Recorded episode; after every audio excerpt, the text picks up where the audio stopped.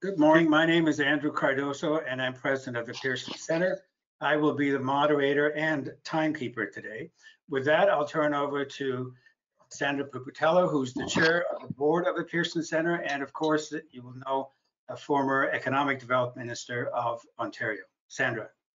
Thank you, Andrew. Welcome, everyone. Is Canada ready to be an isotope superpower? What is the Pearson Center talking about this for? Well, this is a key part of an economic strategy for the country, in our opinion, and we're delighted to bring all kinds of topics to bear, especially as they relate to the social fabric and the economic fabric of the country. So have a look at our, our website if you get a chance to see the over 33 webinars that we've now done since this pandemic started. It's become a platform to give our center much more reach. So today I want to jump right into this next uh, item that we're doing today and talking about isotopes. A special thanks to Bruce Power, our platinum sponsor for today's event. Thank you, James, for managing all of this for us. A special thanks to one of our board members, Patrick Dillon, with the Ontario Building Trades. He's been super to work with, and I can tell you, I can't say no to Patrick. Um, let me briefly introduce our panel, and we're going to jump right in. So let me start with James Scongack. He's our EVP Vice President, Corporate Affairs and Operational Services from Bruce Power. Thanks, James, for joining. Kathryn Hayashi, she's with TRIUMF Innovations, President and CEO, and we're delighted that she's joining us on our panel today. Richard Wiens, Director of Strategic Supply and Marketing with Nordion. I can't wait for his commentary.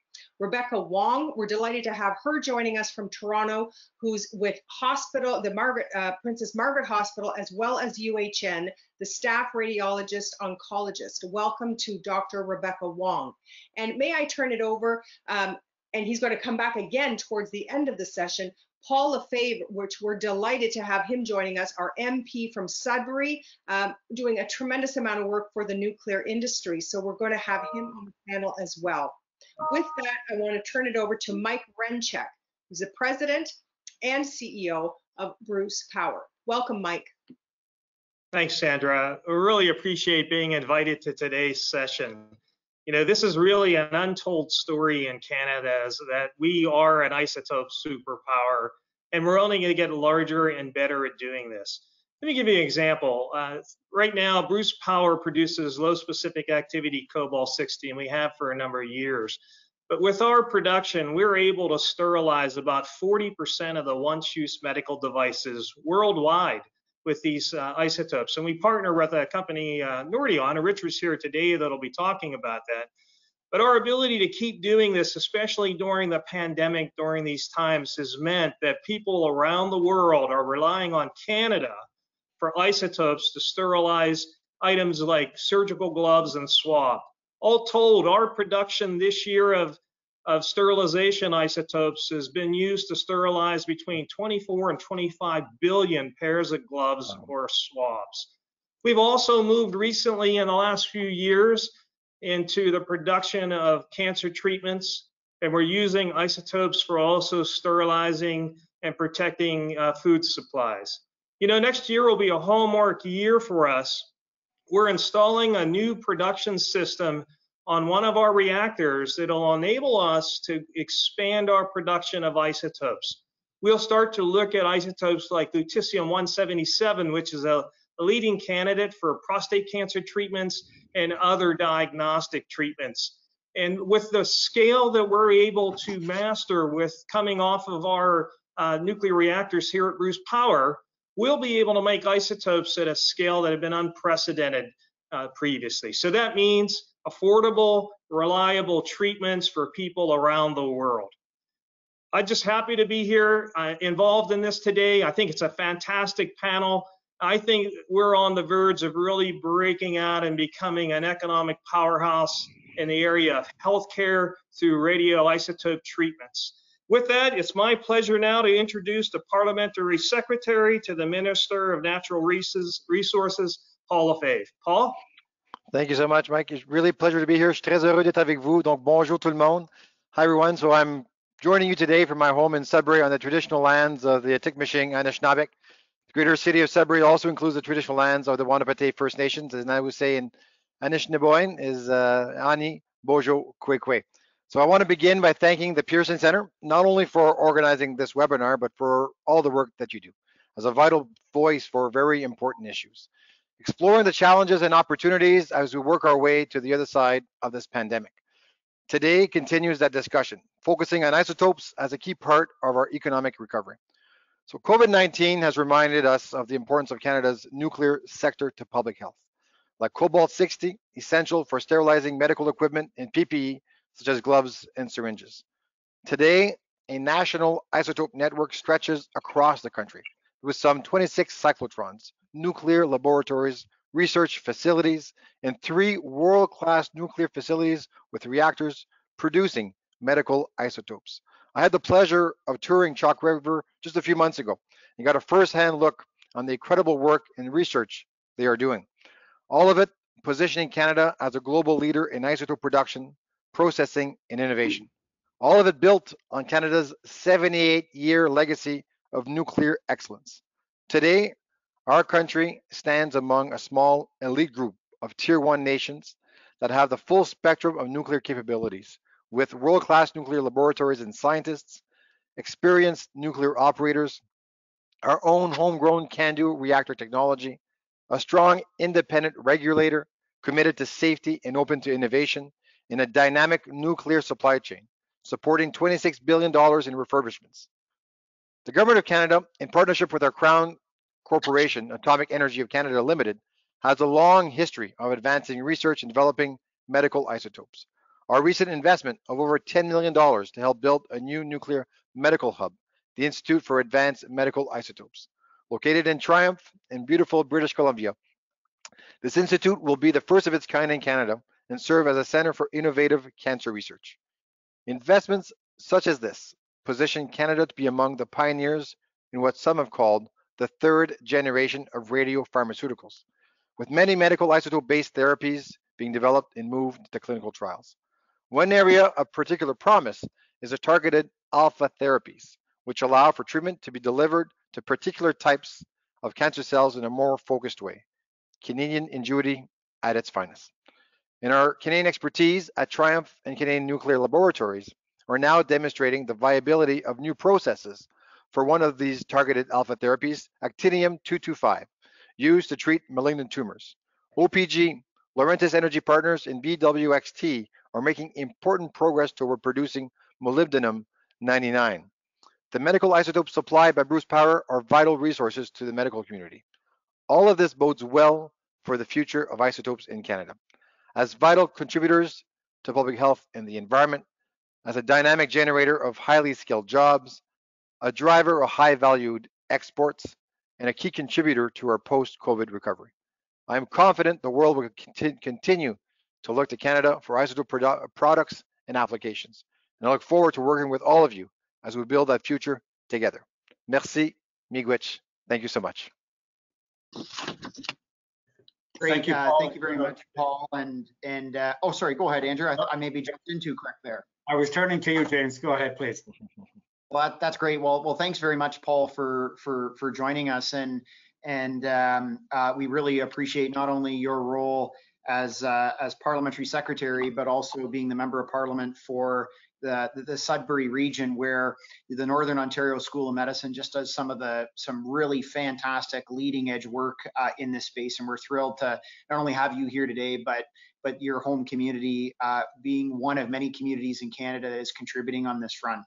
Uh, I really appreciate the opportunity to um, uh, to join you today.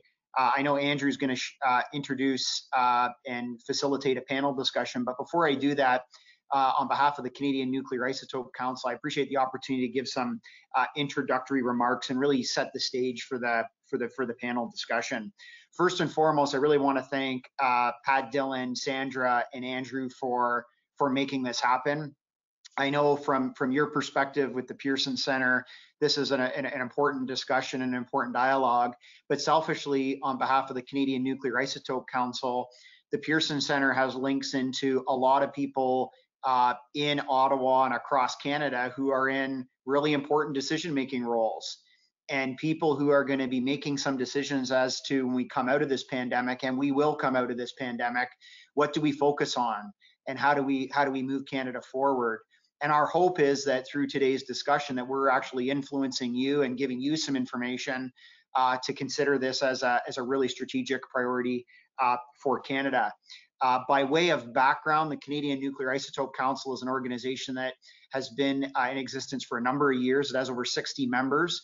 It's not just about nuclear power. It's not just about accelerators. It's not just about uh, researchers. It's about a coalition of these organizations all over Canada who have come together in a unified way to talk about why this is a strategic priority for the world that Canada can lead and have come together and give given what I would say is a really uh, clear set of recommendations on how we can do that. Frankly, it's one of the few sectors I can see out there in Canada where you have such unity among all of all of the participants in the sector. You know, you're going to hear from from Richard Wiens, who's going to talk about sterilization. You're going to talk about Kathryn, who leads an amazing facility in British Columbia and TRIUMF and an accelerator. Rebecca Wong, who who's leading work in theranostics, uh, and then obviously Mike and others have talked about uh, uh, the role of the nuclear sector. All of these are aligned. We are not in competition with each other. In fact, we're we're aligned with each other. And if we think about this in its most simple forms, a lot of people say, "What the heck is an isotope?" And and the way I think about it is maybe because I'm an electricity person uh, at heart is I think about isotopes. They are the fuel. They are the electricity that powers modern healthcare. They po- uh, they power modern diagnostic uh, um, uh, capabilities to diagnose cancer. They power modern treatments uh, to to uh, fight against cancer, destroy cancer, detect cancer, and and and wipe it out. And I know Rebecca's going to talk about that. But it's also a tool in terms of what I would call clean healthcare. You know, 50 years ago, we lived in a world where people would go into the hospital and there was a greater chance that they would have a secondary infection from a treatment they have in the hospital. And you know, I went to our local hospital here in Bruce County and said, hey, do you have any expired medical equipment I can use as a prop? So I'm not stealing something from the hospital. And you know, here's a piece of medical equipment I'm I'm holding up in my hand right now. If you ask any doctor, you ask any nurse, what's the most important thing in a piece of medical equipment? They'll tell you it's clean and it's sterile. And as Mike Rencheck noted, and Richard Wiens is going to talk about, in hospitals all over the world, we have sterile medical equipment because of Canadian isotopes. So you don't need a big technical explanation on what an isotope is. An isotope is a source of energy that is used in modern healthcare to diagnose cancer, to treat cancer and to sterilize medical equipment. And there's, there's other applications, but those are the, the primary ones. The final thing I want to leave people with before we move over to the panel is the Canadian Isotope Council. We have produced a report. It was issued later in, in 2019. Obviously, the pandemic has taken a lot of our attention, but we really, in that report, and we'll talk about this in the panel, identified what are the practical things we need to do to be a leader. This is a market that right now is about $9.5 billion uh, as of the start of this year uh, in terms of the overall radiopharmaceutical market. That is growing by set to $17 billion by 2023, and it will exponentially grow. Canada has attributes that nobody else has. And when we think about how we're going to build back better from COVID, we have to think about the things that we have that nobody else has. And isotopes is one. The final thing I want to say, and I know I've only got about a minute left, is uh, you know, those are all the positive things. I also want to sort of be very clear, and we have a lot of policymakers on who are very supportive of this discussion, and really identify two gaps and things we need policymakers to help us with. The first thing is is that there is no one area in the federal government or any level of provincial government who very clearly owns isotopes. There's not a minister of isotopes, and nor do I suggest we create one. But my point being, and, and Mike Rencheck will, will tell you this when, when you work for a large nuclear company, we have a rule. If there's not one owner in charge of something, that means there's no owner in charge of it. And one of our greatest challenges we have in public policy space is we can go around and talk to 10 ministries and they all love this. But we really struggle with moving this forward because there's no one cabinet committee, there's no one mind that we can go to to move these public policy items forward and that also ties in with funding you know we don't we think a lot of the things we're proposing can be done with existing progress programs for the first time in the history of Canada's isotope sector. I really want to recognize Kathryn for her leadership role in this. We came together this year and filed a consolidated approach to the federal government through the uh, um, the Strategic Innovation Fund. Again, one of the problems we have is there's no one area in government that can help us advocate for this. Everybody agrees with their 5% of it. And now, while that may add up to 150%, we don't know who our champion is. And so, you know, very selfishly, we need help of groups like the Pearson Center. We need help of policymakers to move this forward. We have all of the pieces. Uh, this is not a major financial ask. It's hugely strategic, but this is what part of the reason why we're selfishly doing this. We have the technology, we have the people, we have the capability, but we do not have the public policy framework in Canada to seize this opportunity. And so that's the gap and and that's where we need to turn um, uh, you know positive sentiments into action. So Andrew, I really appreciate the opportunity to do this. I want to thank you. I also want to recognize Andrew Teal, who has worked with you to put this together. Andrew always does a magnificent job. And I'll tell you, as a Canadian, this is something we can lead. And you know, I have behind me a picture of the I'm, I'm uh, the man on the moon. Uh, and and you know when, when you talk to people around the world, they say when they think of the space program, what's the first thing they say about Canada? they talk about the Canadarm. And we need to find areas as a country that we can be the best at. You know, we don't have, we're not a very big country. We're not a very big economy. We're only 36 million people.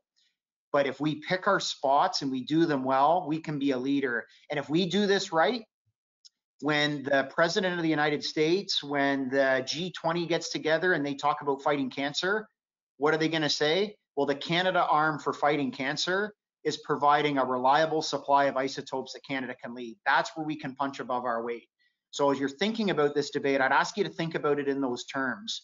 We're not, you know, we have a lot of great things in Canada, but we're not big. So we really have to pick our spots. And we pick our spots, we got to knock it out of the park. So back over to you, Andrew, and I'm really excited uh, about the discussion we're going to have. And I want to thank Kathryn, Rebecca, Richard for for joining us today.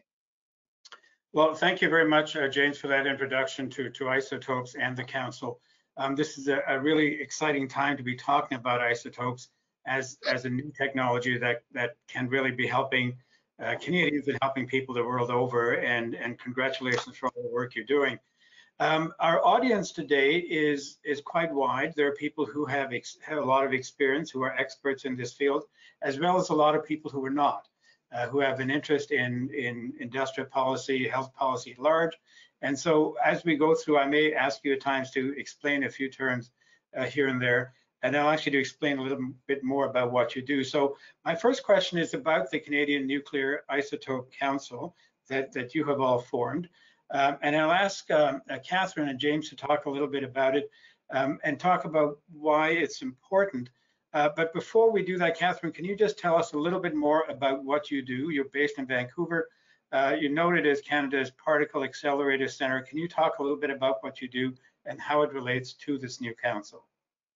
Sure. So TRIUMF is Canada's Particle Accelerator Center. So we um, have been around for more than 50 years. The Prime Minister came to our 50 year anniversary uh, last year and um, celebrated with us. Uh, and we have the world's largest cyclotron of its kind. So we are really a, a significant player on the global scene in our space. Um, I, I, think James makes an excellent point that there really aren't that many things um, in Canada that we can say this is really among the best in the world. And, and TRIUMF, I'm very proud to say, is, is one of those things. I really believe that. Um, so we have uh, about 500 uh, scientists, technicians, students on staff. Uh, a lot of what TRIUMF does is tackle things like um, they work on the Higgs boson project, they look for the missing dark matter in the universe, but we also use the cyclotron to make medical isotopes.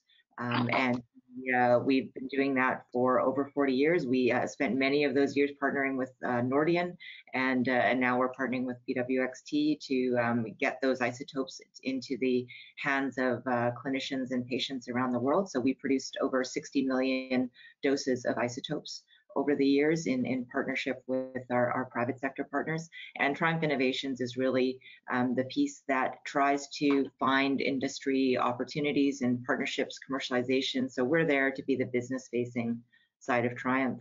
Um, this new era of radio uh, diagnostics and radiotherapeutics is very exciting to us. And that's really one of the main uh, drivers of you know, in order to push those technologies forward, in order to advance them in a timely way so that we can really be leaders, we have to work together and we have to find a way to collaborate. We have to find a way to share our resources and the CNIC and, you know, and now this new ecosystem funding project that we uh, have been working on for several months now um, is, is part of that story. So I really want to thank James. Um, you know, he made a trip out to, to TRIUMF with, uh, with Andrew, and we talked a lot about these sort of visions and dreams, and a, a lot of it has come true. We've made a ton of progress in the past couple of years, uh, and we're excited to, for the future. Great, thanks. And James, why would people want to join uh, CNIC? Well, the first thing, it's free, Andrew, and free is always a good price. Um, but uh, but aside from that, I mean, at the end of the day, I think one of the challenges we all we have in you know these are very technical fields. If you go and look at what Kathryn's doing, and you got to go out there to BC and see, or you go to a nuclear plant, or you listen to Rebecca Wong or or Richard, they're very technical streams. And I think sometimes one of the problems we have, Andrew, is we we sometimes uh, are into so much of this technical detail and so much of this innovation that we really fail to put together a very strong, compelling public policy narrative on how we move all of these amazing things together. So for us, Andrew, it's really about um, you know uh, joining an organization that has a very positive, aspirational view of an area that Canada can lead in right? And you know, if you think about it just personally, Andrew, I bet you there's nobody that has joined uh, your session today who has not been touched by isotopes in a very personal way. If you've ever gone in on a medical procedure, you've relied on sterilization of medical equipment.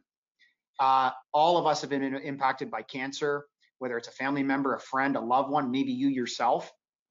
And these are core things to a modern health, global healthcare system we need.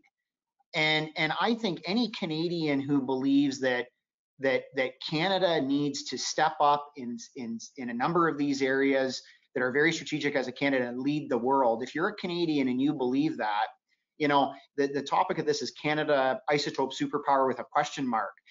Our collective hope is through the work of the CNIC is to turn that question mark into an exclamation mark.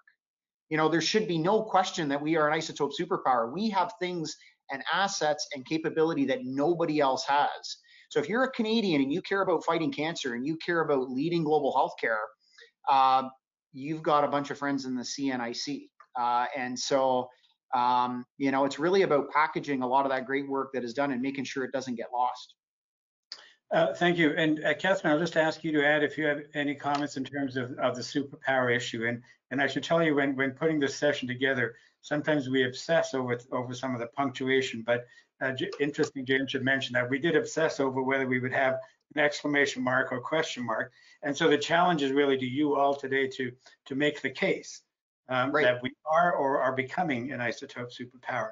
Uh, Kathryn, what's, what are your thoughts on that?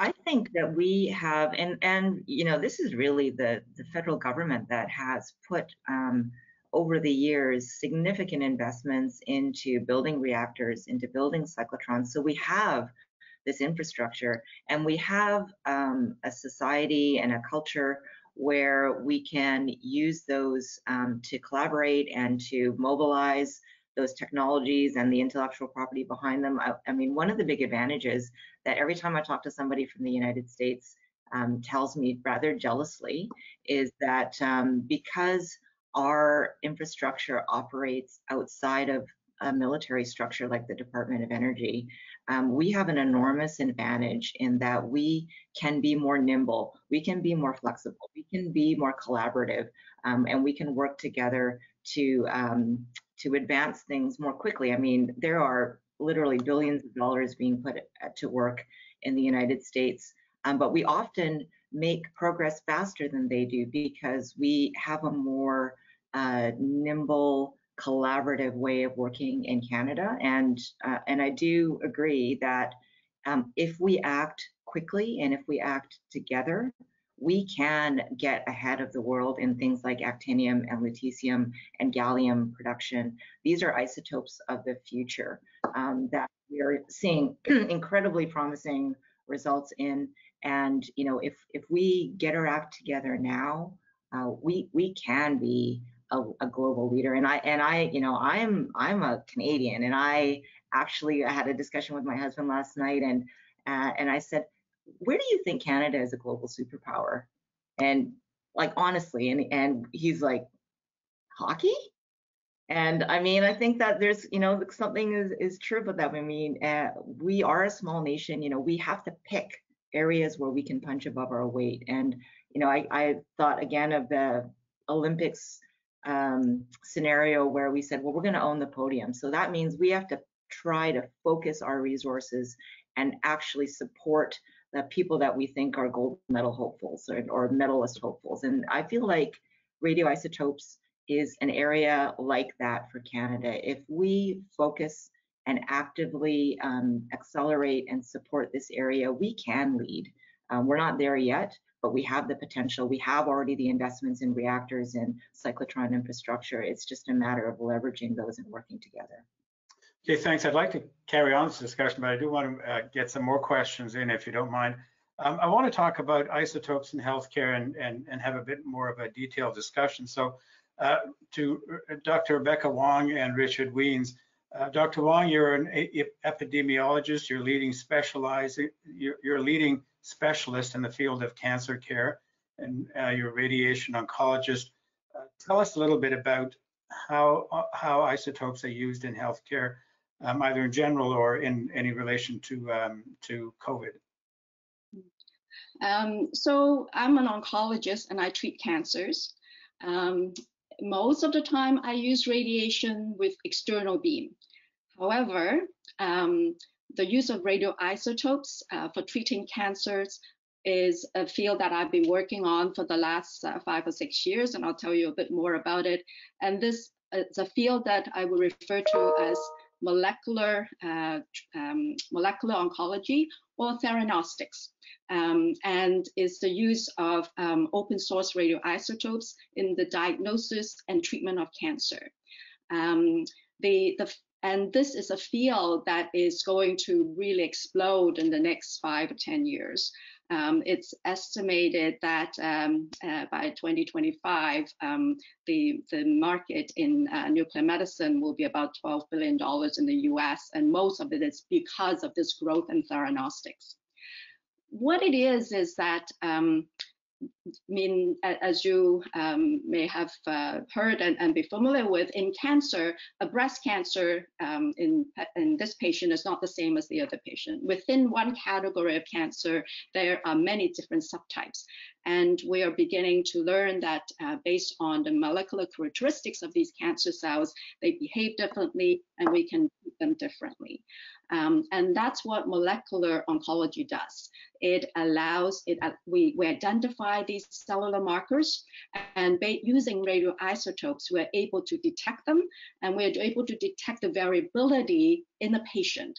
Um, and um, with that information, we are able to uh, direct our radiotherapy, chemotherapy, but more importantly, designing theranostics using the radioisotope, a different type of radioisotope, not only to see, but to actually attack the cancer cells. So it's a keyhole and key phenomenon. We inject the radiopharmaceutical, the, the, the drug can find these cancer cells themselves, um, and the rest is not needed, it's excreted, and is a really exciting um, um, modality that we expect to become a standard modality complementing the existing tools of surgery, radiation, and chemotherapy that we use daily every day.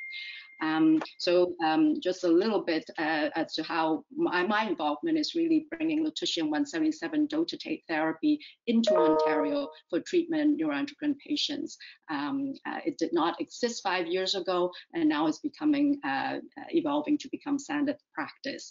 Um, so that's uh, that's one aspect of it. But of course, um, it's not only used in treating cancer, um, it is also used in diagnosis for bone scans, um, uh, uh, scans to look for clots, um, to look at lung function. Those are routine tests that we use. But more excitingly, um, there is uh, investigations, uh, promising research going into uh, diagnosing Alzheimer's disease, diagnosing Parkinson's disease, and uh, identifying better treatments for them. So lots of opportunities. Yeah, quite, quite amazing, Dr. Wong. Thank you. Uh, Richard Wiens, your, your, your comments too, and I, I wonder if you could also, um, you, uh, your company Nordion is a leading global provider of cobalt 60. Uh, can you just tell us how cobalt 60 is produced and what it's used for? Sure. I get the first comment I'll make um, back to your your original question or the the premise of the webinar about whether uh, Canada is an isotope superpower is I, I, would argue that not to take the foot off the gas of owning the podium, but that it already is um, because we're we're I, I, characterize the whole industry as kind of small but global, if that makes any sense. And um, you know, so we we travel in pretty broad geographic circles, and every experience I've had, including those in countries that have very well developed nuclear infrastructures and expertise in things like isotopes, uh, it's it's unbelievable the reaction that you get when they find out you're from Canada. Um, their eyes light up because we're we're we have such a reputation uh, as as kind of owning this space um, from a from an R&D standpoint and from a, a delivery standpoint and from a, um, a, clinician standpoint and all of these things, right? So uh, that that's been my experience in terms of where Canada, how how the rest of the world sees Canada. Um, but now, now I'll answer your actual question. Um, so Nordion produces cobalt 60 for fundamentally two things, and, uh, and we've talked a little bit about both of them. One of them uh, is for sterilization of single-use medical devices. So James uh, talked about syringes and gloves and their catheters and orthopedic implants. And uh, again, uh, back to this idea that 40% of all single-use medical devices around the world are sterilized with with gamma with cobalt 60 uh, and about 50% of that cobalt 60 comes from the from the province of ontario. So uh, ontario and canada is a huge contributor to global healthcare. You can walk into a clinical setting just about anywhere well literally anywhere in the world uh, and look around and one out of two of uh, of those single-use medical devices will have been sterilized with cobalt 60 and it is uh, um, so it, it's it's really prevalent. It's been uh, it's been used for more than 50 years for this application. Uh, it's it's well known. It's safe. It's reliable. Um, it's secure, uh, and it really it really is a contribution that most people don't know uh, that Canada is making to, to global healthcare. So I think uh, back to the very first question about why would people join um, the CNIC, I think a, a, big part of it for us is awareness, right? So the number of people who don't know this story um, and, and, getting that message out. Um, Cobalt 60, in terms of its production, is made in, in power reactors. It's a relatively simple process. We have awesome infrastructure. CANDU uh, reactors happen to be the best in the world uh, at making Cobalt 60 and isotopes in general. Uh, just because of the uh, the nature of the design and the and the physics that that happen in those reactors. But we take uh, naturally occurring cobalt 59 uh, and we put it in a in a reactor and uh, it sucks up neutrons as part of the regular nuclear reaction that that produces power primarily. Uh, and we take it out after an operating cycle, so two or three years, uh, and that's the cobalt 60 that's uh, that used for these applications. So I mentioned I mentioned sterilization, single-use medical devices. again, to to Dr. Wong's um, uh, what you talked about there. We also use uh, high specific activity cobalt, um, same same cobalt in a slightly different form with slightly different characteristics for treatment of cancer. So external beam therapy uh, for treatment of cancer in a couple of different ways. So. And, and, and just briefly, Richard, how does that sterilization take place? What is the equipment that's that's sure. used? Sure. So so we would take that cobalt. Uh, so Bruce, th this just happened. So Bruce Power just finished a campaign uh, where they had shut down the reactor for a, a, maintenance outage. They removed the cobalt 60. They shipped it to us. Uh, we produced uh, something called a sealed source, um, which looks like a pencil that's about 18 inches long and half an inch in diameter. And we shipped that to customers. We shipped about 40 countries around the world. Uh, the, the infrastructure for sterilizing is about 250 of these very large scale facilities. Um, so imagine a big concrete bunker um, with some, some machinery inside it. And the radiation source sits inside that. Uh, and the product is put into uh, metal tote boxes and passed into a biological shield. Um, and it circulates around this radiation source and the energy, the gamma, uh, the gamma energy that comes from the decay of the cobalt 60, uh, as James alluded to, it's just an energy source, right? It's like uh, it's like boiling water on your stove. Um, it imparts energy into the material uh, and fundamentally disrupts the DNA of the microorganisms that you're worried about so that they can't reproduce uh, and, and renders it um, effectively sterile. Product comes out the other end and it goes off to the hospital. One of the one of the nice things about uh, the this modality for sterilization is you can um, you can sterilize stuff in the finished packaging, right? So a big cardboard box full of um, of sub cartons full of band-aids or uh, or uh, COVID swabs or any of that kind of stuff. So really effective, fast, um, and uh, and reliable. Okay, thanks. Uh, my next question is for James and, and Dr. Wong, and it's around the um, the security of of production. So um, I, I, think of I think James, as, as you mentioned, cancer touches us all. So I think everybody who who who is as touched would have some support, sympathy for the issue for the production use of, of isotopes. But we know there's also a historic um, opposition to to the nuclear industry, the nu nuclear production of power. Um, and the other part is, is the safe transportation of isotopes. Um, I wonder if you could talk a bit about that. And what, what's your response to people who are opposed to nuclear energy and, and the production of isotopes?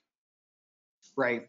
Um, so, so a couple of good, couple of good questions. Uh, so, so maybe I'll start with uh, with the issue around reliability of supply. So, if you think about this from an electricity generation perspective, and, and nuclear reactors are not the only source of isotopes. There's there's accelerators like like Kathryn's facility, but what's really important is um, we're not competing with each other. There's certain isotopes reactors can produce, like the cobalt 60 Richard's talking about, and there's certain isotopes like actinium that Kathryn talked about that accelerators do. So we need both. I think that's first and foremost.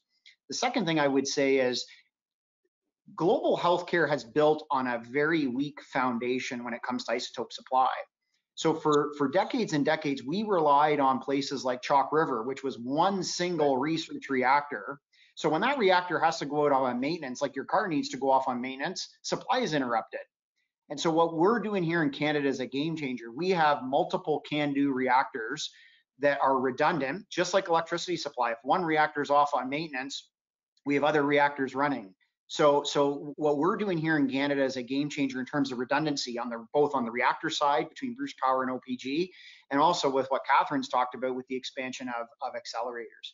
You know, I'm gonna I'm gonna say something that, that that will sound a little bit. I hope it doesn't come across as arrogant, but I, you know, uh, you know, I've spent my whole career in, in nuclear. My dad worked at this site. I've come from a ta- small town that that this facility is hosted in. As and sometimes when you work in the nuclear industry, you feel like you're asked to pay for the wedding, but not invited to the party.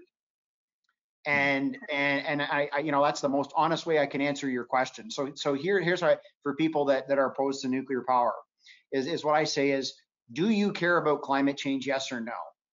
Because part of the reason why we are making no progress on climate change globally is because we are not embracing all of the all of the solutions to fight climate change we are losing the fight eh, against climate change in the world. And the only one jurisdiction in the world who has made a very material move in the fight against climate change over the last 15 years was the province of Ontario through the phase out of coal. 70% of the electricity needed to phase out coal in Ontario came from nuclear. So if, if people believe climate change is an existential threat, why would you not use the most powerful energy source known to man that does not emit greenhouse gas emissions to fight it? Are there challenges with nuclear power? Of course there are, but we've proven we can manage those. But we need to get out of fiction and move into fact.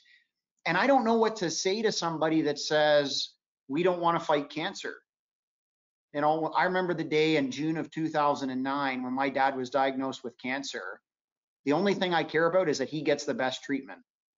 And right now, we are on a collision course globally where there are people who are going to get that bad cancer news and it's not going to be that we don't have treatments. It's going to be we don't have supply of isotopes. So, yeah, and unfortunately, cancer. I don't know what else to say to that, Andrew. Yeah, unfortunately, cancer rates are growing uh, worldwide too. Well, and and look, we want countries, developing countries, to to prosper and grow their middle class and move out of poverty. And as people uh, those economies grow and, and those folks have access to some of the things that we're we're very as Canadians fortunate to have in our healthcare system, they're going to want access to diagnostic treat diagnostics. They're going to want access to cancer treatments, and we want them to. But we are going to start to have, you know, the prime minister has talked a lot about making sure everybody around the world has access to to vaccines, not just rich countries. Well, the same is exactly the case with isotopes. We are going to start to have have and have not countries unless we secure this global supply. And I think the work at TRIUMF, the work across Canada, we can be a world leader in securing that supply. So I'm not fussed about the nuclear debate. I, I think people need to get over it. Again, if they want us to pay for the wedding, we're going to have to be invited to the party. Thanks, uh, James. Dr. Wong, your thoughts? Um, perhaps I can talk about the safety issue at the clinical interface. Yeah. Um, and I I think uh, we take as as a healthcare worker, we take great pride in the safety culture um, that is being refined and um, uh, improved upon on a yearly basis as we uh, build the redundancy um, to cross-check and double-check to make sure um, the treatment that we are getting to our patient is safe. Um, we have very robust systems in terms of identifying errors and investigating them um, and uh, putting in place solutions. Um, and I think that um, despite the fact that um, we are not the richest country, but we do we do have some resources that uh, adequate resource and good amount of resources being dedicated to ensure safety. Um, and uh, I think uh, all the departments um, that uh, provide the healthcare um, embraces that that culture um, and is very inherent in our system talking about um, radiopharmaceuticals, um, the, um, the, there's government regulations, there's radiation safety, there's hospital um, safety, um, and uh, we we um, dot the i's, cross the t's at every level uh, as the it leads the hospital door to the van. There is some sign off, etc., etc. So, and I think that I the, the system is really quite robust and with a lot of redundancy to ensure the safety. Yeah, thank you. Um, uh, James, I want to ask you about the, the federal budget. So the federal budget, uh, we, we had an economic statement uh, this week uh, federally, but the federal budget will be likely in March or so. What would be your one ask uh, for the industry? Yeah, I mean, I, um, you know, at the end of the day, the, the federal budget continued to uh, fund the Strategic Innovation Fund. Uh, that that fund continues, and um, we have a proposal into the Strategic Innovation Fund that needs to get approved. And um, and you know what I we always remind people who are public policy makers, and look, they have really tough jobs right now. I'm not, you know, I mean, I can't imagine what some of these these our leaders in Ottawa are dealing with with priorities, but the decisions they make now on these things are going to determine what we can do in eight, nine months when they're going to want to see the result. And so my ask would be two things, Andrew. The first is thank you for continuing to fund the Strategic Innovation Fund. I think it's been great for Canada, and we but but we have an application, and that application needs to get approved tomorrow or in the near future. But more importantly, is when we think of these things, let's not start having these conversations in July of 2021 when we start to think we're putting COVID behind us the decisions we make now will determine where we are then. If we start those discussions then, we've just lost eight months. Yeah. And so, and, and that's tough because look, our I can't imagine what the deputy prime minister is waking up and dealing with every morning, right? Uh, but we have to find a way as we're thinking ahead to COVID as how do we start getting out of the urgent? We need to deal with the urgent, but how do we start making some of these calls now? Because as you know, Andrew, there's always a lead time on these things. Yeah, and it, it strikes me it's, it's an interesting timing issue because on the one hand, isotopes are very much part of the solution to our huge healthcare problem, that crisis. And at the same time, you're offering the ability to grow a sector and grow jobs. Yeah, absolutely. And and and you know, when we look at, you know, I mean, one of the challenges I think the federal government has is that everybody's coming to them with ideas on what the recovery looks like. And I think they add all of those things up and they say, hey, this is hundreds and hundreds of billions. We can't do it all. So that really, I think Kathryn, Kathryn's analogy on owning the podium, I think was a great one. We got to pick our areas, but also we not only need to pick our areas, we need to pick areas where we look at the quantum of investment required versus the return. And you know, when we're talking about isotope, you know, we're not talking hundreds and hundreds of millions of dollars here. We're not talking billions of dollars we're literally talking millions and tens of millions, right? We're, we're so so I think that's another thing is you know sometimes one of the things I, I hate to say this, when we go and talk to people in government, I think we would have a better time if we were going and asking for a billion dollars.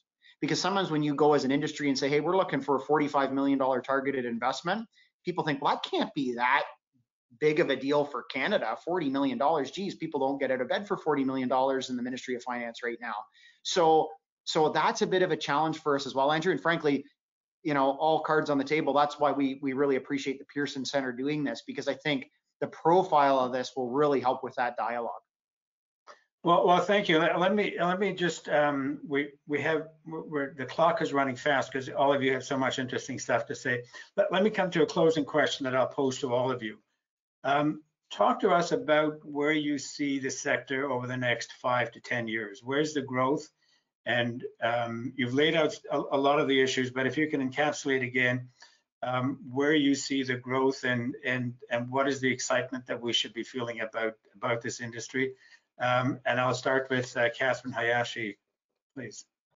Uh, so certainly at, at TRIUMF, uh, we are very interested in a medical isotope called actinium-225, and it's one that we've seen show remarkable um, efficacy in fighting late-stage metastasized cancer. So patients that have failed chemotherapy, failed conventional radiotherapy, and would have, you know, typically three to six months left to live, and the cancer spread from their prostate to their rib cage to their shoulders to, you know, all, all of their major organs. We're seeing those, some of those patients um, reach a remission state with actinium-225 treatment, which is remarkable. Um, but I think, you know, as as we were talking about before in terms of supply chain, one of the main problems with that therapy is that there's only enough actinium for a few thousand patients in the whole world right now. And so we are trying to scale up um, to provide tens of thousands of doses of that um, for Canadians and for the world. And and you know it is it's very topical. The, the talk we're hearing about vaccines is like, well, who gets a vaccine first? You know, who gets prioritized? We literally have even today, before we have actually um, done the scale up project, we get people phoning every month from all around the world saying, we hear you have actinium, you know, we want some, um, we'll pay you up front, name your price, uh, and so, I, I mean, I, I, think that this is, uh, I, you know, when venture capital fund investors from the United States are calling calling you up and asking you about when you're going to have actinium available. I mean, this is uh, an area with incredibly high potential, both economically, also to benefit the health of Canadians, and you know, and of course, we're a national lab. We we do feel that Canadians are our priority and Canadian partners are our priority. So we're kind of poised to, to go, um, but we definitely need support. Um, you know, one of the things that James um, didn't mention about this, the Strategic Innovation Fund was our original ask was 70 million for the fund, and then they told us that we could um, apply for 30. So, which is great. Uh, we're we are definitely going to push forward with that. But now I got to go find the rest of the money somewhere. Um, so, you know, sort of like on the podium, like we're all working like three part-time jobs to scrape up enough money to to do our projects. Um, so, having uh, more concentrated, focused, active support uh, would be a game changer for us. But I, I just believe that there is so much promise in this area for, for us and for Canada. Yeah, there's talk of three part-time jobs. I mean, really, you folks are visionaries, aren't you? I mean, it's it's fun. It's really fun to watch this. Oh, it's so. it's incredibly exciting. The the scientists that we and the engineers that we work with at TRIUMF are remarkable. Uh, Richard Wiens, your thoughts about where we where we need to go in the next few years? Sure. Well, uh, you know, the first thing I would say is we've we've got a back back to the point I made earlier. We've got a leadership position, a strong leadership position, uh, particularly when it comes to the supply of cobalt 60 to the world, uh, and we need to maintain that. And that means we need to, in order for the modality to be viable in the long term, we need to make more cobalt.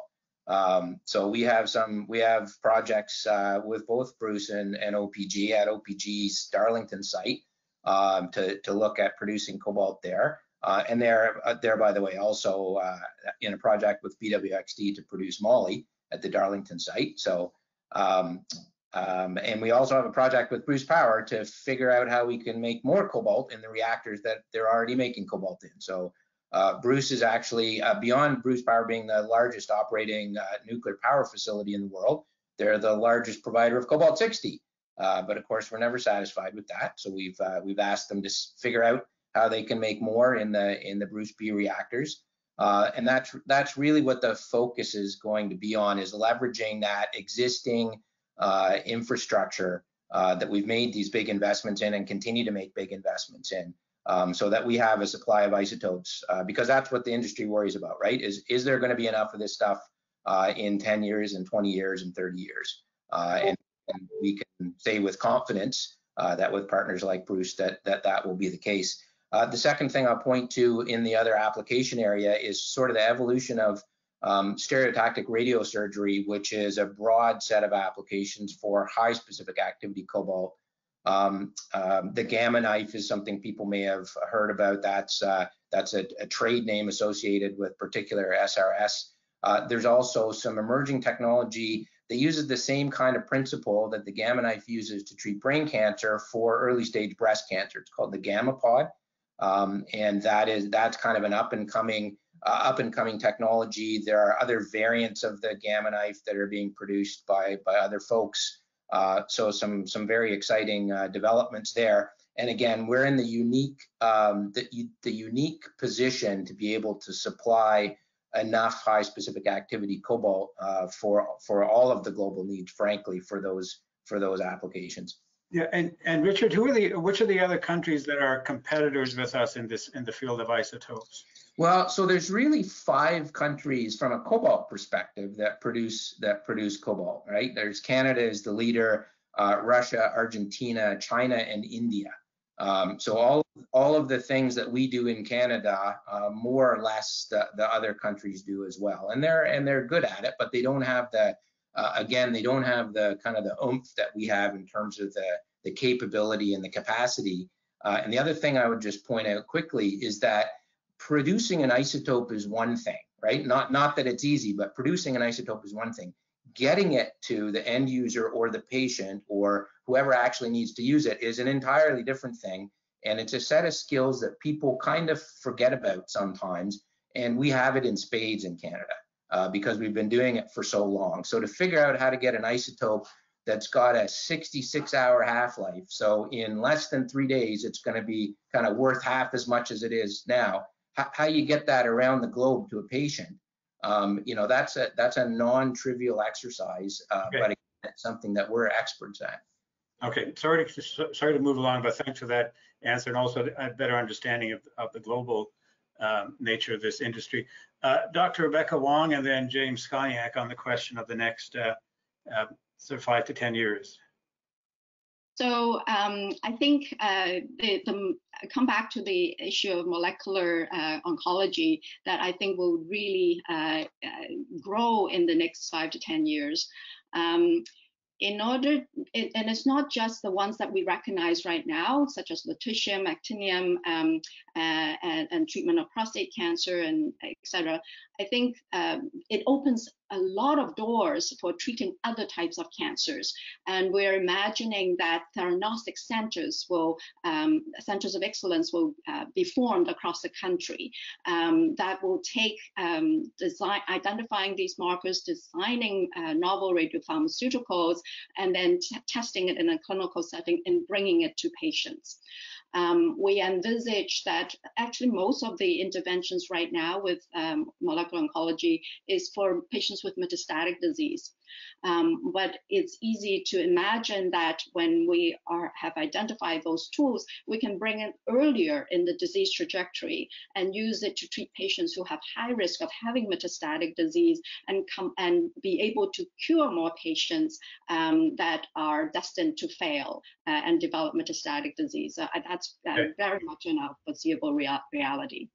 Thank you, James. And then we'll have a last word from Paul Lefebvre.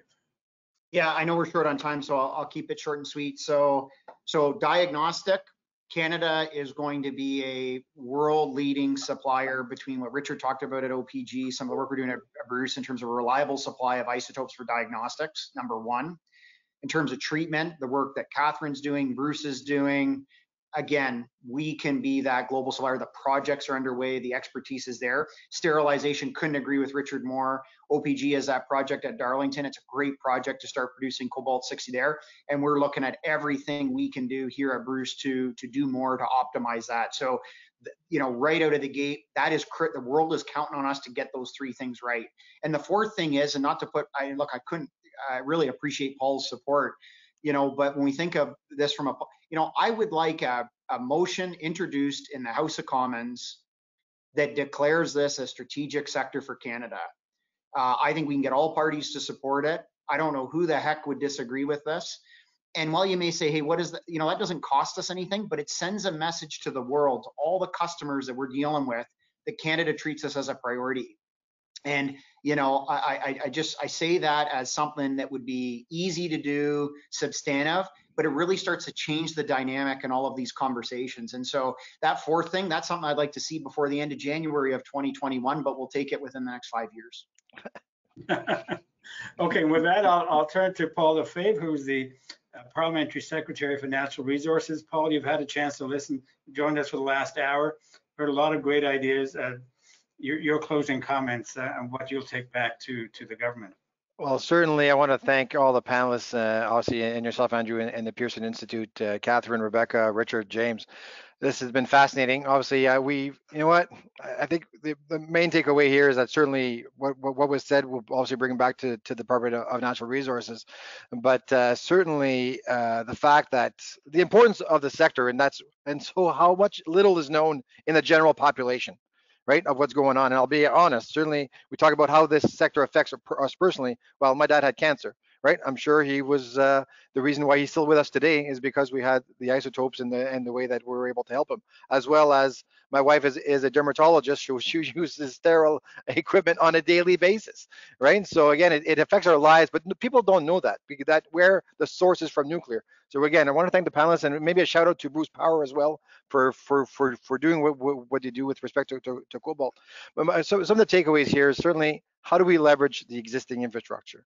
It was said by Richard and Kathryn, certainly we are a global superpower, but how do we make sure that we maintain the podium and we actually own it more, more than just like, let, let's get on it. We are there, but how do we make sure that we maintain the podium? And I think what the suggestion that James brought forward and all of the panelists have, have brought forward saying, these are the measures that we can do to really just leverage what we're already doing. And we're so, and, and to, to, to continue, as we said, certainly the supply of the isotope is key. If we don't continue the supply, now the certainty of supply, they'll go see something else in, in for some other, and that's just how science works. So I really wanted to, uh, again, it's uh, it's been a fascinating discussions uh, that I, have heard, and certainly James, we can touch base on a later basis. More than happy to continue the advocacy because of this important sector is so key. So again, thank you everyone. It's been really, really great to hear from you. Merci. Well, Thank you very much, Paul, and thank you everybody. At the Pearson Center, this is really an exciting session for us to have on two fronts. One is the enormous healthcare uh, implications that we've talked about and, and the incredible uh, economic growth implications. So thank you for bringing that to us. I just want to tell our viewers quickly, we've got uh, two webinars coming up next week. On, on December 9th, we have a session with Peter Mansbridge. He'll be talking about his new book, Extraordinary Canadians.